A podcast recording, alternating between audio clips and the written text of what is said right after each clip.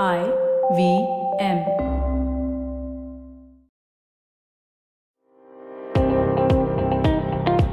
Welcome to All Things Policy, a daily podcast supported by Pragati, a flagship media initiative of the Takshashila Institution. We're a bunch of policy nerds based in Bengaluru, and we like to bring a fresh perspective to Indian affairs and an Indian perspective to global affairs. So grab a cup of coffee, sit back, and join us for today's chat. Hello and welcome to All Things Policy. I'm Shrey Khanna, a host for today's show. In the 21st century, space and its applications, like satellite comms, Earth observation, global navigation systems, etc., they have become synonymous with everyday life. With this occurrence, an extremely opaque, what has been emerged as a gray zone with no rules of engagement, no rules of the route. With this occurrence, an extremely opaque gray zone has emerged with no rules of the road and Earth's orbit becoming overcrowded. Narrowly avoiding collision on in space and questionable close passes, they have become a real possibility. And proximity operations between artificial space objects of geopolitical rivals have made space a contestable domain. And like any other contestable domain, such as land, air, sea, or even cyberspace, space also needs strategic thinking and broad directions formulated for securing national interest by different countries. To discuss the main contours of the latest strategic publications on space by China, NATO, and what should a similar publication or similar or uh, strategy by India should look like, I have with me my colleague Aditya Parikh, who apart from being a Russia guy, is also one of our space policy wonks. Welcome, Aditya. Hey, Shrey, it's great to be on the show. So, Aditya, can you tell us some highlights about that recent NATO's space strategy that has come out, and what are your impressions of it?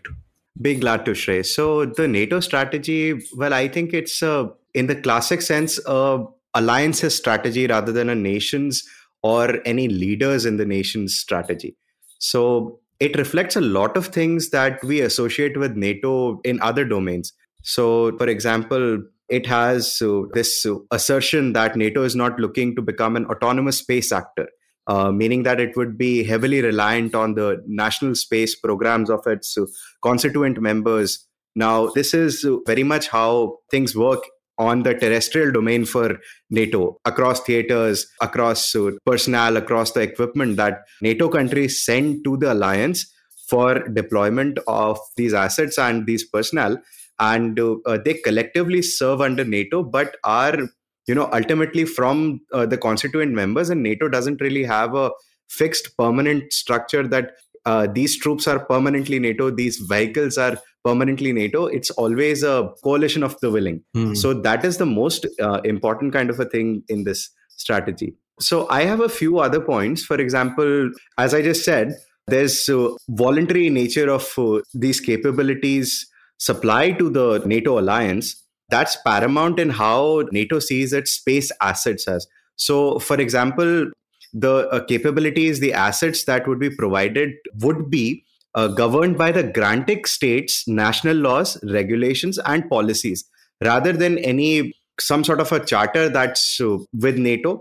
Rather, it would be the same outer space treaty applicable to nation states the, and the national laws of uh, that granting state would be the guiding principles for those assets. So, for example, Germany provides constellation of satellites it's going to be governed by the Outer Space Treaty 1967, uh, the Liability Convention, and uh, there's going to be the national laws of Germany.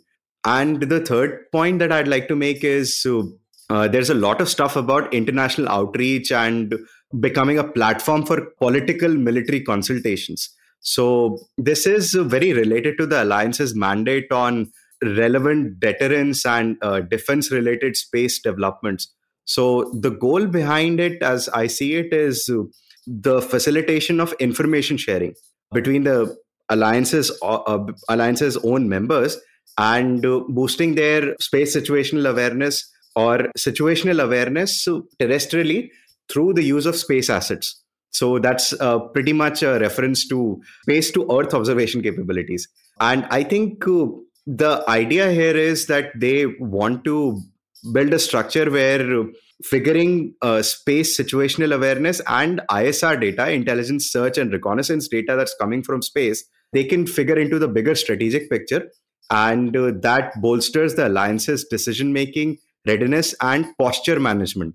So, this is pretty much a reference to how uh, troop buildups might be happening in the European theater, which is currently very relevant. So, that sort of a thing would be figured into. So, that's part of their strategy. There's also a point about NATO's concerns about uh, space as a, you know, uh, coming to the domains point, space as being relevant across the spectrum of conflict and it's they're avoiding hyperfixation on space. So I think that's a very wider strategic picture kind of a context that they've uh, set in this strategy.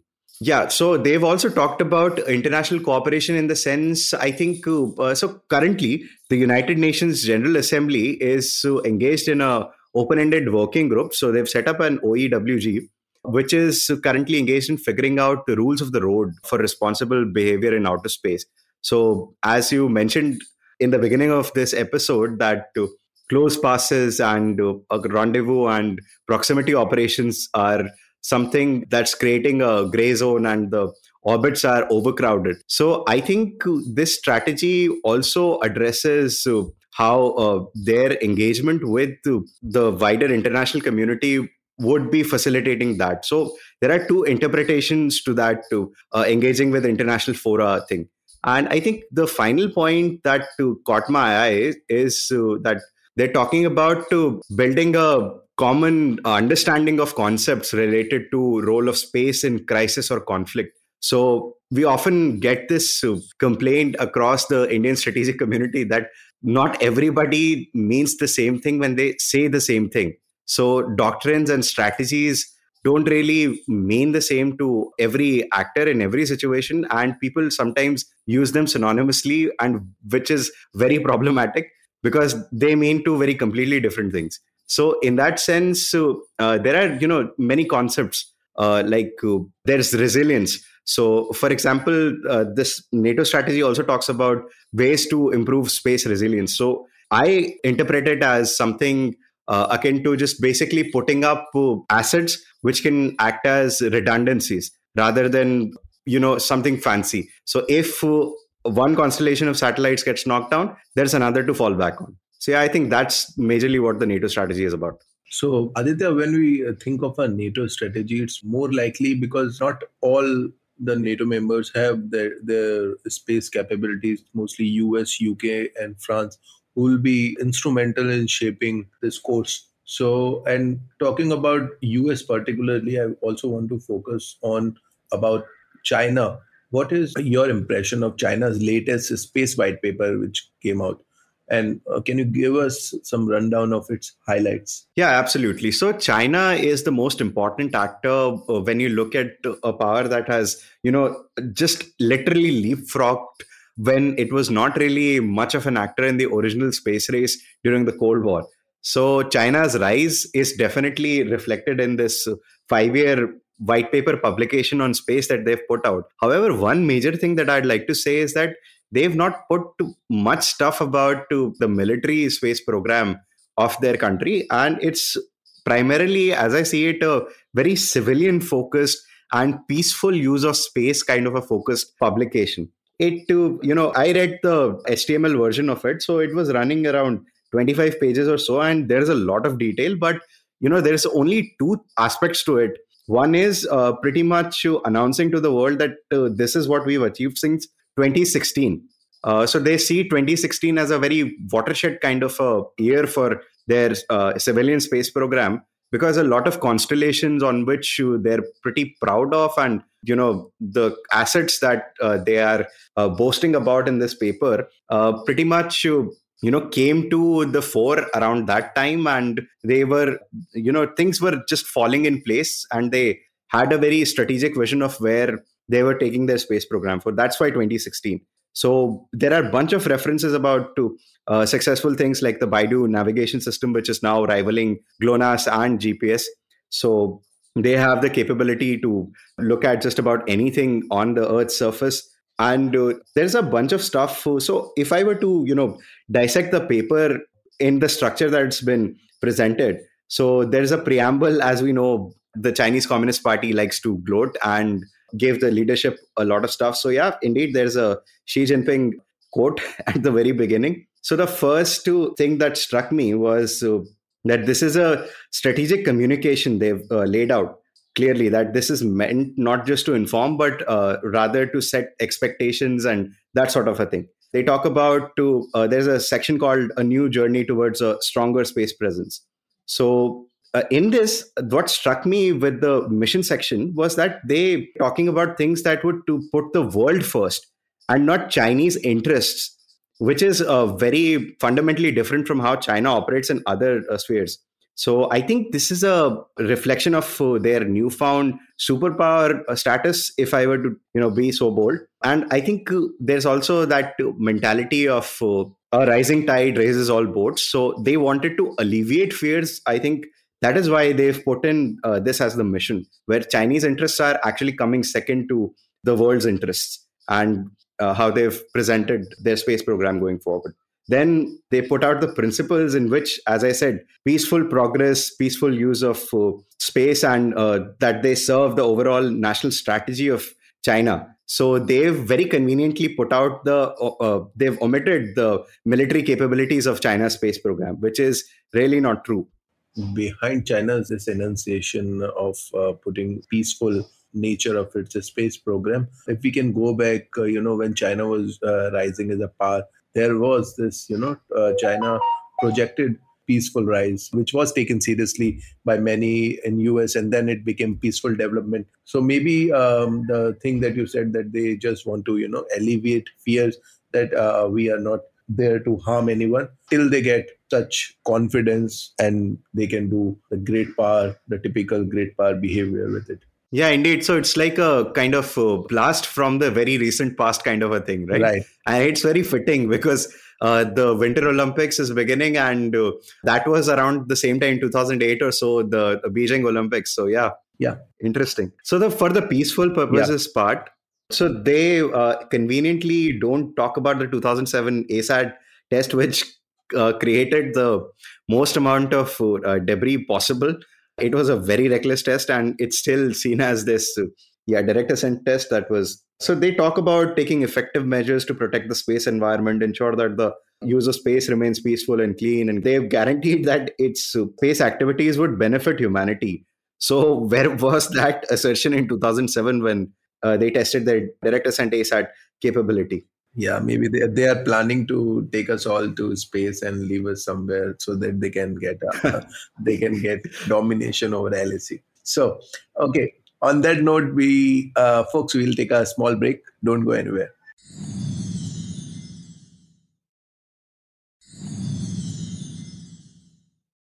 Welcome back folks. We were discussing space strategy. So aditya you were somewhere on China's space strategy? Yeah, so I'd like to mention a few more points about uh, what they've put in.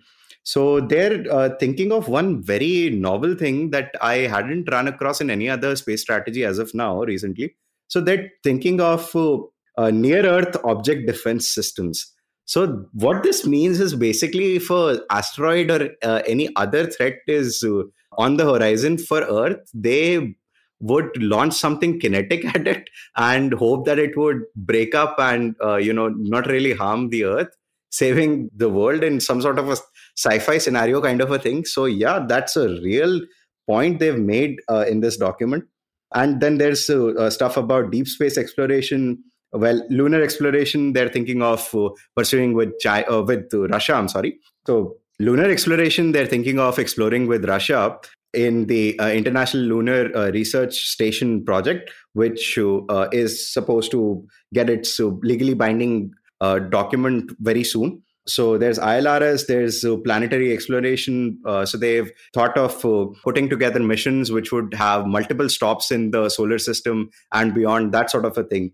So there's also a focus on uh, asteroid mining. There, uh, there's a point here that says they would launch asteroid probes to sample near Earth asteroids and probe main belt comets. So yeah, they're thinking of the commercial aspect of uh, deep space exploration as well. And uh, then there's the telemetry tracking and command uh, sort of a thing. So that's a huge concern to them because, uh, you know, at one point, China was very dependent on these ships that go to sea and act as, you know, ground stations for receiving satellite signals and triangulating them for the accuracy of their BeiDou system and other navigation systems and satellite systems that they use for ISR uh, sort of a role. So their idea is to you know make alliances and get actual tracking stations on the ground uh, in various places of the world because you really need four corner coverage and some in between sort of a coverage to actually be a, a GNSS power, global satellite navigation power. So yeah, I think that about sums it up for uh, this white paper. Right. So Aditya, and I know um, this can be a little bit of you know mm, hypothetical question because we do not uh, we in India we do not publish our grand strategy or defense white paper as such but I still want to ask you, uh, having studied the space strategies and policy of so many countries, what do you think India's equivalent of, uh, you know, strategic publication on space should be? Yeah, indeed. So that's a focus area that I've been looking at for a while, and I think India should to in in terms of recently published to uh, space strategic publications. So there's uh, not just this NATO strategy and China's white paper, there's also the uh, UK strategy. So I think uh, I have narrowed down a list of uh, what India should be putting in that document if hypothetically it ever comes out. Because as of now, we don't know if it's a work in progress or nobody even touched such a project before in our uh, defense and strategic establishment. So I think uh, it should be uh, as the NATO strategy does and the UK strategy does that they treat space as just one part of the wider strategic context. So I think uh, India's newly set up uh, Defense Space Agency and Defense Space Research Organization. I've heard, uh, you know, I've read some reporting. Uh, so there was this article in Times of India, I think last year, early last year, that was uh, saying that they're maximizing the effectiveness of Indian operations in space, land, sea, and air domains. That's the kind of mandate that they've gotten. So it's a tri service agency. So I think if India's strategy said that that their plan is to use space as one part of the bigger strategic picture as uh, the nato strategy says. So i think yeah one of the pillars of our uh, strategic publication should also be that because our elements of the military which are supposed to handle space the dsa and dsro they are pretty much thinking in this uh, along the same lines. So they're uh, if i recall correctly they're looking to uh, get to systems from vendors in India, which would supply them with capability and technologies that can evaluate threats across domains. So that would uh, include space as well. So, yeah, I think uh, it's more about India uh, thinking in terms of evaluating and analyzing threats rather than taking action solely in one domain, i.e., space. And uh, I think uh, the 2019 Mission Shakti. So, I hate to say this, but India was really criticized for the debris that resulted from that direct ascent missile test. And I think uh, it's an opportunity for India if uh, uh, we would name debris mitigation as a priority because, you know, since then, and uh, technologies and vendors and uh, you know operational plans have uh, surfaced in other countries strategic publications that talk about picking off debris from the orbits of the earth so yeah we can also uh, think about robotic arms and whatnot uh, in terms of uh, mitigating space debris. So, as far as I remember, uh, the outgoing ISRO chairman, Dr. K. Sivan, so the outgoing ISRO chairman, Dr. K. Sivan, has already confirmed that uh, this is a quote from another uh, news report that they're looking at acquiring technologies like self-eating rockets, self-vanishing satellites, and robotic arms to catch space debris. And these are areas of push for ISRO. So, uh, as far as I understand it, this self-vanishing satellite is basically nothing but to uh, you know it doesn't leave remnants behind. So, hence the vanishing part. It would decay, it would fall to orbit, that sort of a thing, and uh, you know space debris more or less uh, in the giant chunks part when it's not created by kinetic hit is about leftover booster stages of uh, previous space missions which are basically discarded in orbit. Because the early space race nobody was uh, thinking that we would even make it uh, to those altitudes. So people never thought about what would happen to this junk that would be left behind. So yeah that's been the precedent until very recently and that's why leftover fuel becomes a problem creates fragments in those leftover booster stages and all sorts of things. So yeah space debris should be priority for us and its mitigation uh, should be laid out as a key pillar okay so uh, there should be a push for greater space situational awareness because transparency is very important because you know uh, isro's current uh, vertical as i understand it to it has a very you know opaque kind of a operational procedure kind of a way. So they only share data with uh, international organizations that they have uh, agreements with and india's own uh, government functionaries. So the telemetry and tracking parts of isro uh, which is ISTRAC, uh, they should really consider taking inputs from uh, other credible sources rather than just NORAD and the UN and these places and their own space situational awareness assets. So I think we should also publish uh, data. So ISTRAC should also publish data which is non-sensitive because the idea here is not just to, that people would be able to see our stuff where it is non-sensitive ones. I'm not talking about everything military sensitive should be put out uh, in the open. Definitely not. But to uh, stuff which is benign that data should be put out and it would help us in this way that not only us are watching the adversary because uh, as you mentioned the proximity operations the close passes uh, they might be snooping on our assets but we have no proof until we publish the data and when it's publicly available so the eyes of the public eye would also be on china and other adversaries which might to uh, you know try to snoop on our assets or you know try to damage them so that's why I'm pushing uh, for there to be a space situational awareness more uh, transparently in India. So there's also uh, the part about to setting out to saying that uh, we should also think about near Earth object defense as uh, China has uh, said in its uh, white paper. So I think yeah, we have definitely the uh, direct ascent capability in our ballistic missiles and such. So I think it's not out of the question that we can contemplate a, a military security program where we can think of sort of air defense in orbit so yeah, I think it's it's possible that India can also contribute to a larger effort against to uh, things like uh, asteroid in terms of uh, near Earth object space uh, defense. And uh, uh, the final point that's in my mind is addressing permanent presence and deep space exploration. So very recently, last year, we did a, a discussion document about Russia's nuclear space tug called Zeus TEM. so I think uh, India has many such opportunities, and India has uh, other opportunities for permanent presence in space for scientific purposes and observation purposes, that sort of a thing. So India should think of space stations as well, and you know it's a push area that that ISRO lays out in uh, many media interactions it has. Its top brass lays out.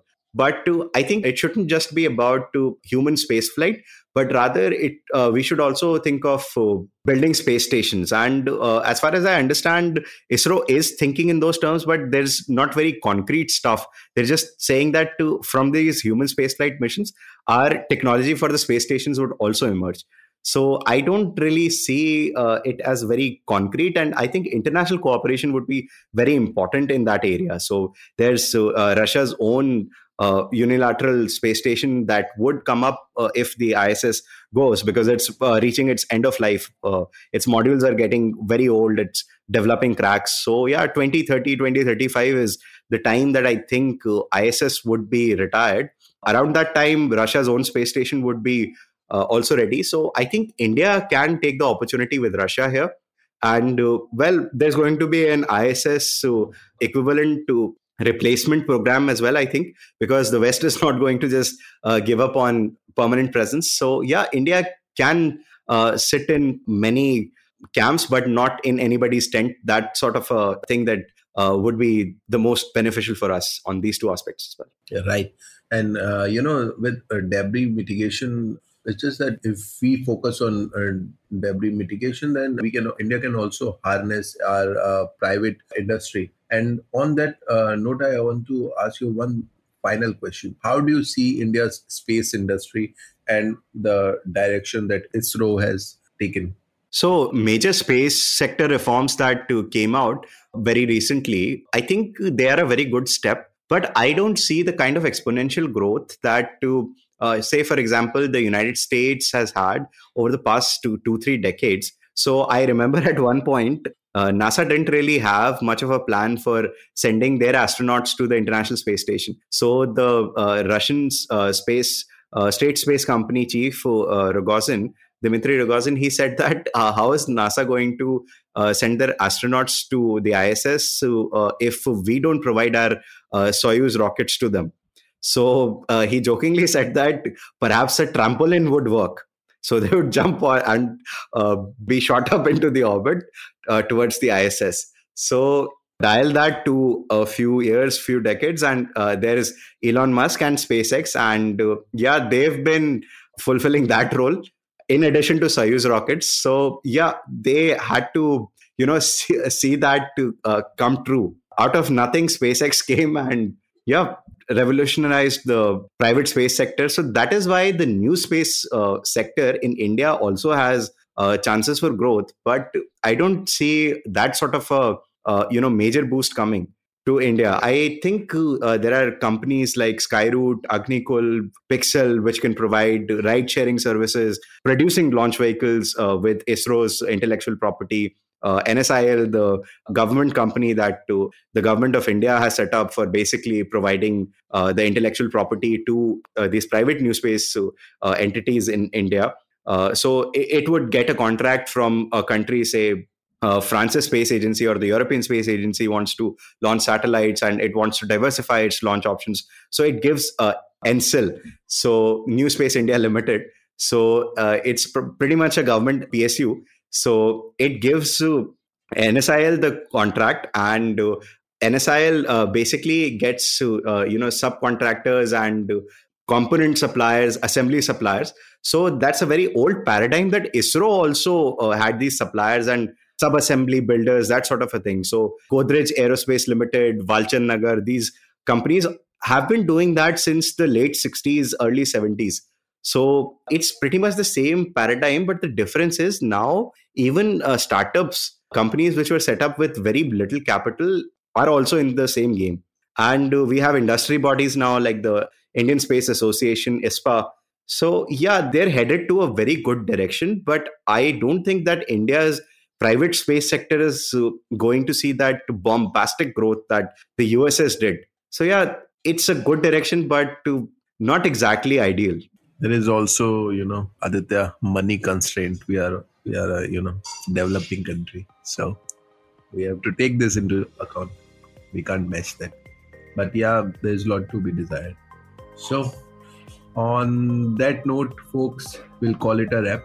If you like today's discussion, then do check out all our past and future episodes of All Things Policy.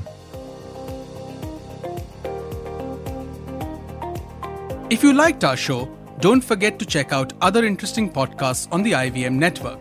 You can tune into them on the IVM Podcast app, ivmpodcast.com, or wherever you listen to your podcasts. You can also follow IVM on social media. The handle is at IVM Podcasts on Twitter, Facebook, and Instagram. And hey, if you'd like to dive into Takshashila's research on technology, strategy, and economic affairs, check us out at our Twitter handle at Takshashila INST or our website takshashila.org.in.